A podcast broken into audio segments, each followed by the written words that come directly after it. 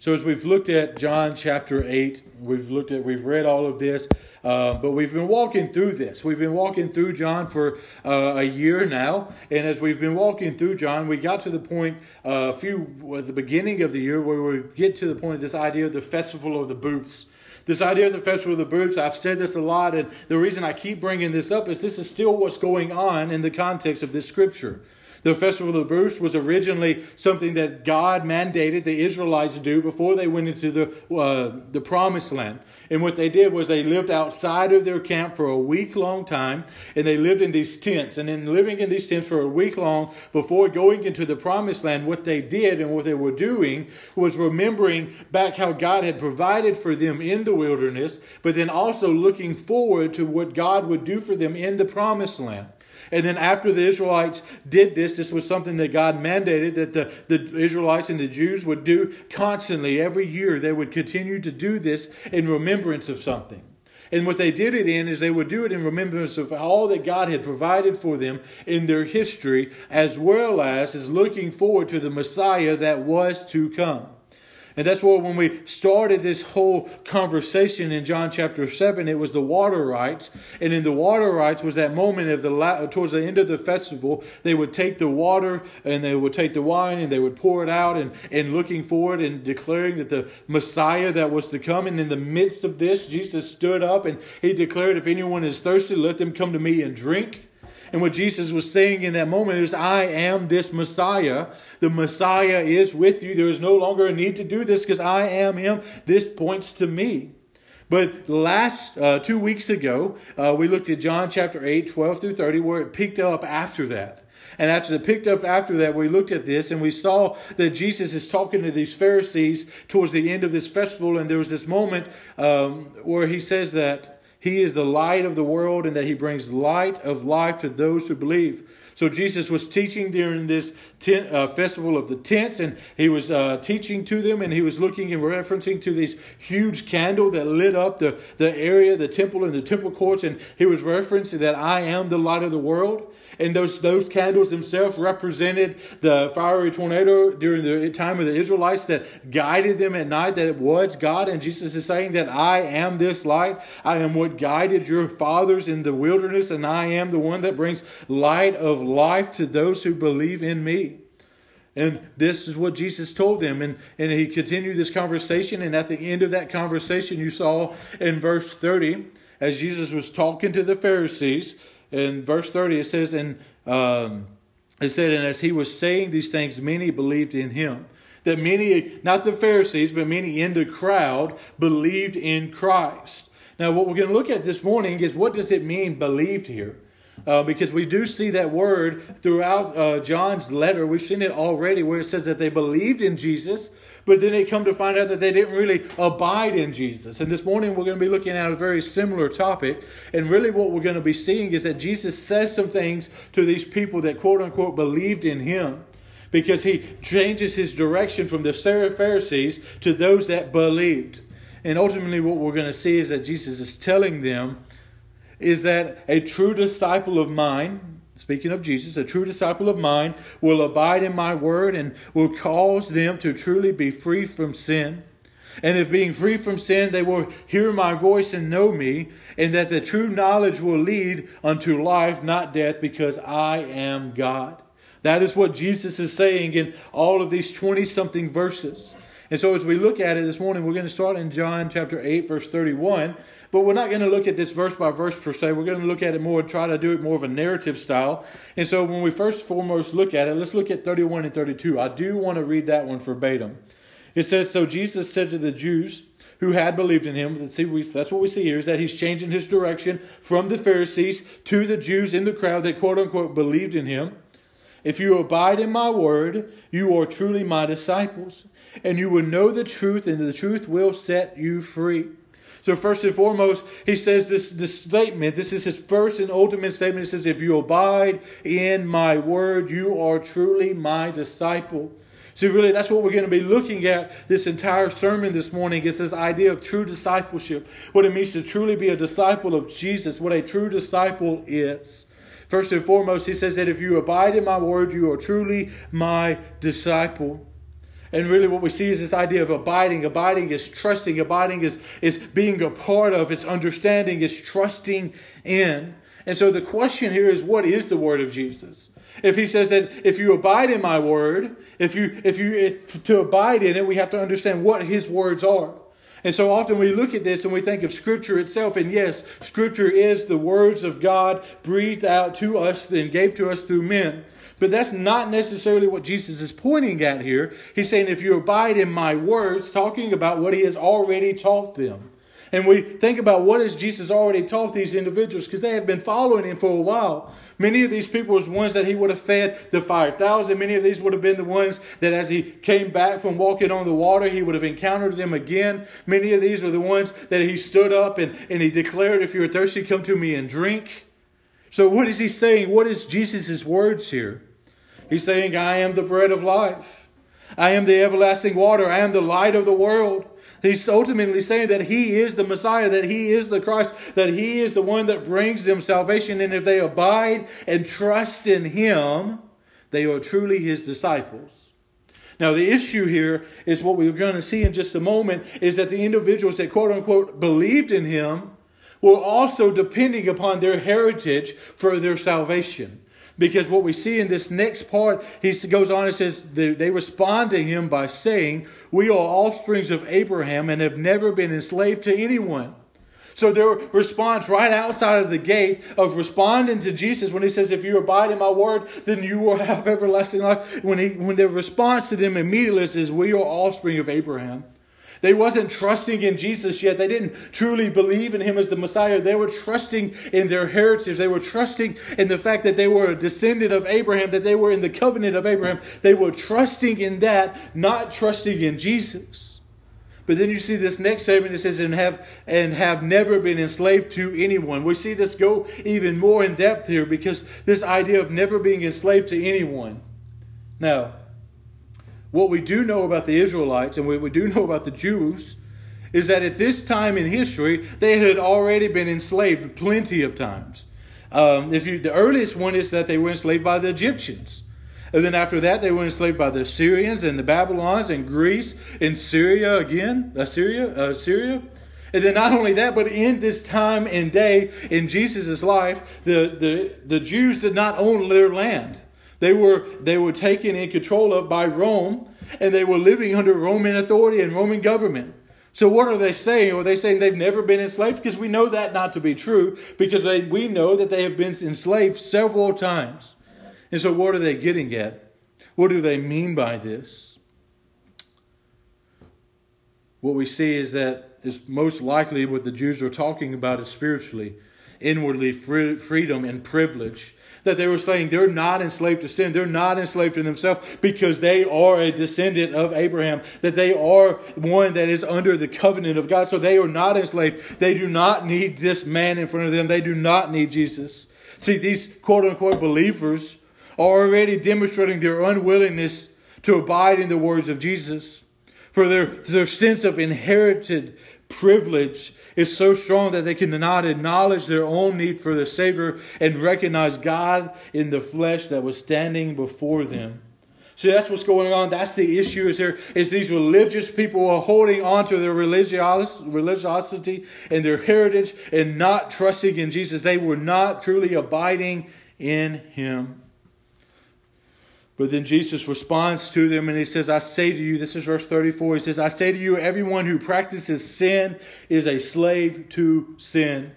Jesus is laying that out there. He's, he's trumping their argument. He's saying, if you sinned and you have sinned, because all have sinned, we see that in Psalms, that all have sinned and fallen short of the glory of God. Romans 3.23 quotes Psalms, that no one is good, no, not one. And so what we see in this is Jesus saying that if you have practiced sin, then you are enslaved to sin. In all reality, this is for us as well that we are practicing. Therefore, if we are not in Christ, we are enslaved to our sins. And that is what Jesus is getting at here. He's saying that you are enslaved to your sin. Though you are a descendant of Abraham, though you are of the heritage of Abraham, if you don't trust in me if, and trust in my eternal life, then you are enslaved to your sin and you will die to your sin. But then, Jesus, that's bad news. But Jesus, being the loving God that He is, in verse 36, He says, So if the Son sets you free, you are free indeed.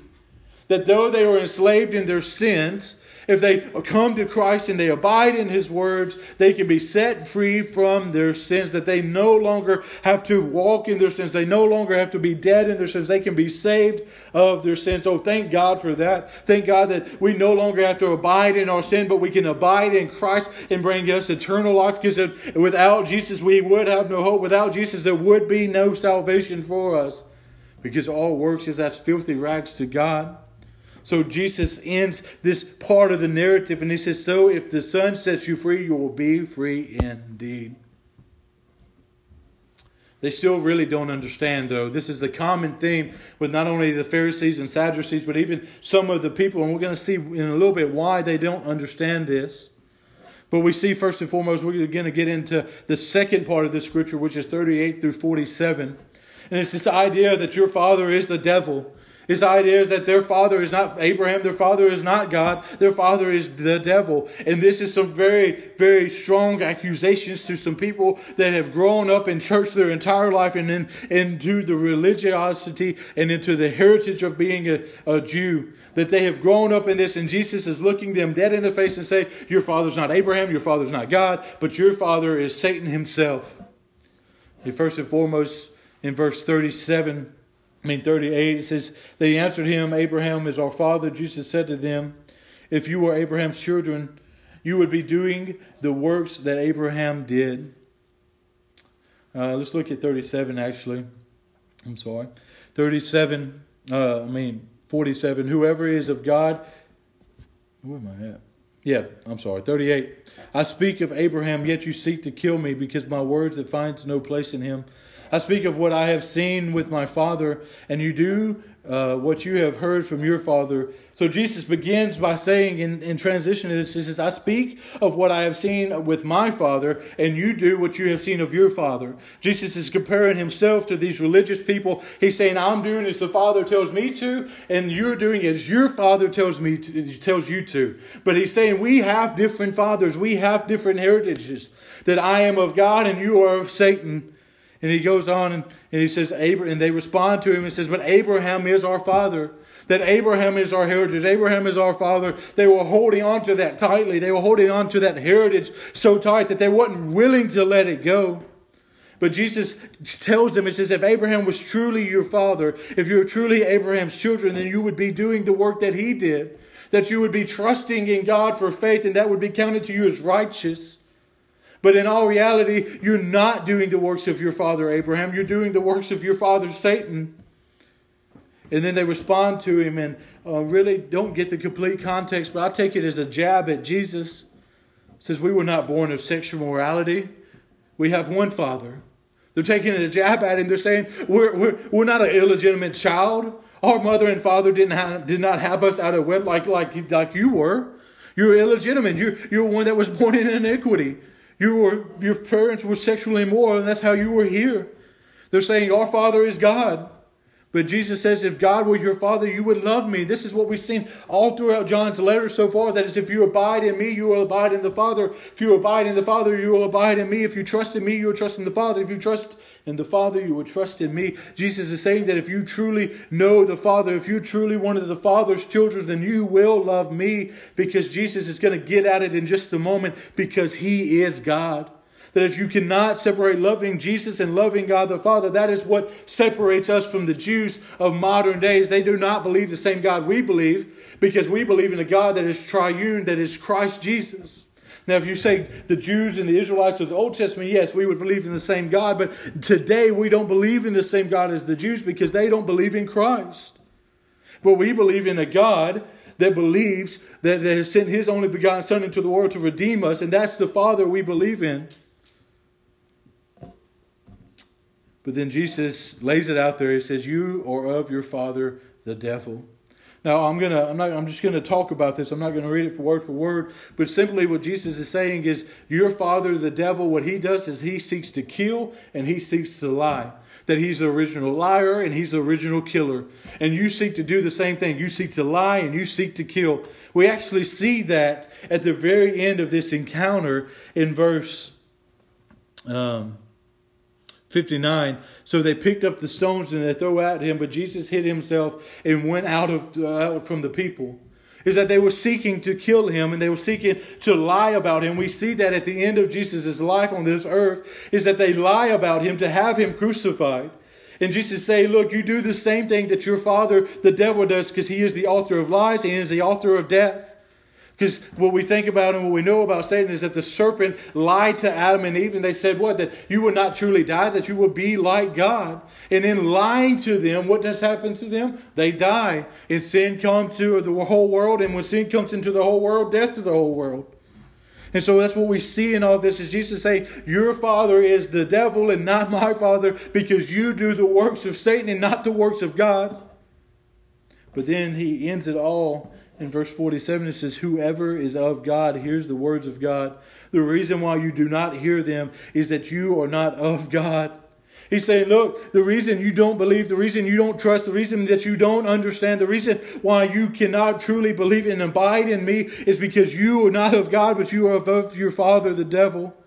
And so he's saying this, and these are hard words to present to people. And but he's saying this to be clear and to be honest with them. He's saying, "Look, you don't trust in me, so you can't trust in the Father because you're not willing to hear my words, abide in my words, and be set free." And then 48 through 58, I'm going to run through this one probably a little bit quicker. But we see in this narrative is that they then ask him this question: "Are you a Samaritan and have and do you have a demon?" Now uh, I think most of us have a good understanding of how the Jews believed about Samaritans, right? They disliked them so much so that they would avoid their city altogether. They didn't they thought they were unclean, they thought they were worse than the, even the Gentiles because ultimately what they were is the Jews and Gentiles that mixed during captivity. And then to make it even worse, they said that you are a Samaritan that has a demon in him. And so they ask him this. They say, Are you a Samaritan that has a demon? Are you the lowest of low? Are you in the lowest of all categories in social hierarchy? And Jesus says, I do not have a demon, but I honor my Father. Jesus saying, Look, I seek to honor my Father. I seek to do the will of my Father. I don't have a demon in me, but I am seeking to honor him. But then he goes on and this next key statement I want to point out says, Truly, truly, I say to you, if anyone keeps my words, he will never see death. It's the same thing he said earlier is that if you abide in me, you will keep my words. And then he's adding on to it here. And he says, If you keep my words, you will never see death that if you abide in Christ and keep His word, then your, your life is in His hands. You will never taste death. Now, obviously, that's not a physical death, that's a, a spiritual death. That's not a death of eternity in hell.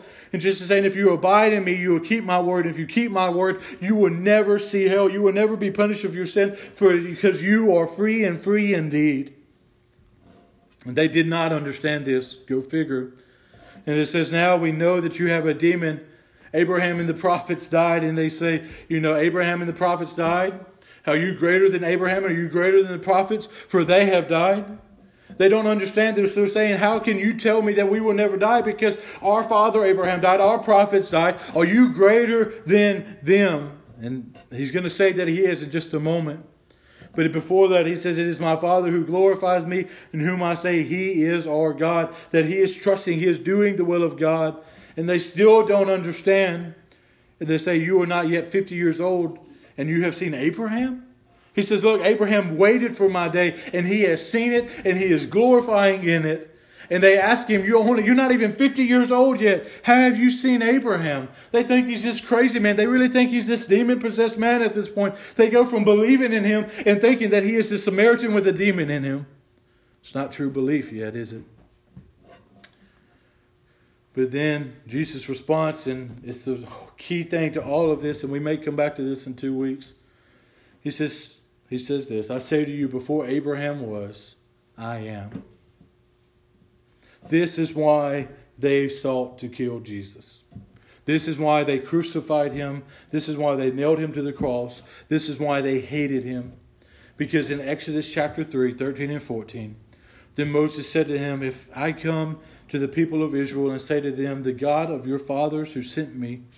And they ask me, What is his name? What shall I say to them? This is the first moment in, in all of Scripture where God identifies himself to, to somebody specifically. And he says, God said to Moses, I am who I am. And he said, Say this to the people of Israel I am has sent me to you that Jesus, that God is declaring who He is by saying He is Himself because He is the ultimate authority. That I am who I am. It's, this paradox of saying I am God because I am God and I am greater than anything. But the key thing I want us to see in this is that Jesus, God's word to Moses to tell the Israelites is that I am has sent me to you. And Jesus, in his last words in this conversation with these individuals, he says, I say to you, before Abraham was, I am. Jesus is saying, I am God. That is the authority I have. That is why I can say that if you abide in my word, you will never see death that if you abide in my words, you will be free and free indeed. That if you abide in my words, you will be saved. He's saying, I am God in the flesh. And because of that, we saw exactly their, their desire in verse 59. Jesus said to them, Truly, truly, I say to you, before Abraham I was. And then 59. So they picked up the stones to throw at him, but Jesus hid himself and went out of the temple. They sought to kill Jesus because he was putting himself equal with God, and they did not think he was equal with God. But he is God himself in the flesh. And that is the authority he has. And this is the manifestation of what Jesus was saying is that your father is not God, your father is Satan, because you seek to lie and to kill just as he did. So we look through all of this there's five things I just want to pull from this, these five statements. I want to just bring them back to our attention real quick. First and foremost, verse 31 If you abide in my word, you are truly my disciples. That for us to be truly his disciples, we have to abide in his word. And in abiding in his word, it is trusting in him. It's trusting in him to be the manna from heaven, to be the eternal, uh, the, the flowing of water that lasts forever to be the one that provides salvation and the light and the direction of this world. We not only see that if we abide in Him, we are truly His disciples, but we also see that if we abide in Him, then we are free and free indeed, that He sets us free from our sins. Not only does He set us free from our sins, but we then can hear His words because we're of God and not of Satan and not of this world. Not only can we hear of God at that point in our lives, but truly, truly, He says, I say to you, those who keep my words will never see death. That if we abide in His words and we truly are His disciples, that we will never taste death because He has brought us freedom of our sins, that He has cleared our sins away. And why is all of that true? And that is why the most important thing about this morning's sermon is these last words from Jesus in verse 58. All of that is true is because he says to them, I say to you, before Abraham was, I am. That we could truly have salvation in Christ Jesus because he is God himself in the flesh that took our sins upon his shoulders that nailed it to a cross, that was took his last breath, gave up his life, was placed in a tomb, rose again, and conquering it all, and then rising again. He has lived on this earth 40 more days, then he ascended into heaven, and he is reigning forever and forevermore. And one day he will return for his people. And as he returns for his people, what we're going to see is that he is God himself and he is our salvation. He is our hope. He is our joy. And if Christ was not God himself, then none of this would be true. And this is what led them to seek to kill him, but this is what we base our entire life off of. Because Jesus is God Himself in the flesh. So this morning, as we've looked at this and we've walked through the text, I wanted to look at some things that we should understand and some things that we should cause us to do. First and foremost, when we understand this, we are to truly if if we are truly Jesus' disciples, then we are to depend upon him for salvation not only for salvation, but for thereafter, is that we are not maintained by our works, that we come to Christ free from sin. We come to Christ as a free gift from God, but we also are maintained in Christ, not, not because we are sin free at that point, not because we live the life we're supposed to, not because we do the right little things and don't do the wrong things, but because Christ is what maintains our salvation from the day that we come to Him in salvation to the day that He returns, and for an eternity long after that, that if we are truly His disciples, we depend upon Him for salvation. And in Christ there is freedom of sins. That is a joy. That is a wonderful thing this morning that we find freedom in Christ from our sins. And those who are of God will be saved by God. And then those, and though we will not die, we will not taste death. Though we will die, we will not taste eternal death because we have salvation in Christ Jesus. Now, what does this cause us to do? It causes us to trust in Christ, not only for salvation, but in all areas of life, that we are called to trust in Him because He is God. He is the creator of the world. He is what maintains us. And then we are to live as we have freedom from our sins by fleeing from sin and running to Jesus. See, the misconception here is that so many people believe that because we are free from our sins and we are no longer in that bondage, and because we have forgiveness of sins, that we can live however we want to live now.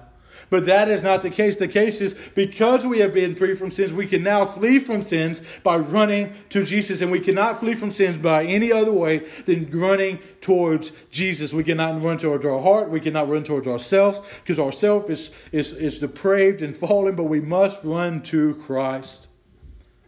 And with this, we also see is that we share the gospel and trust that God is going to save souls.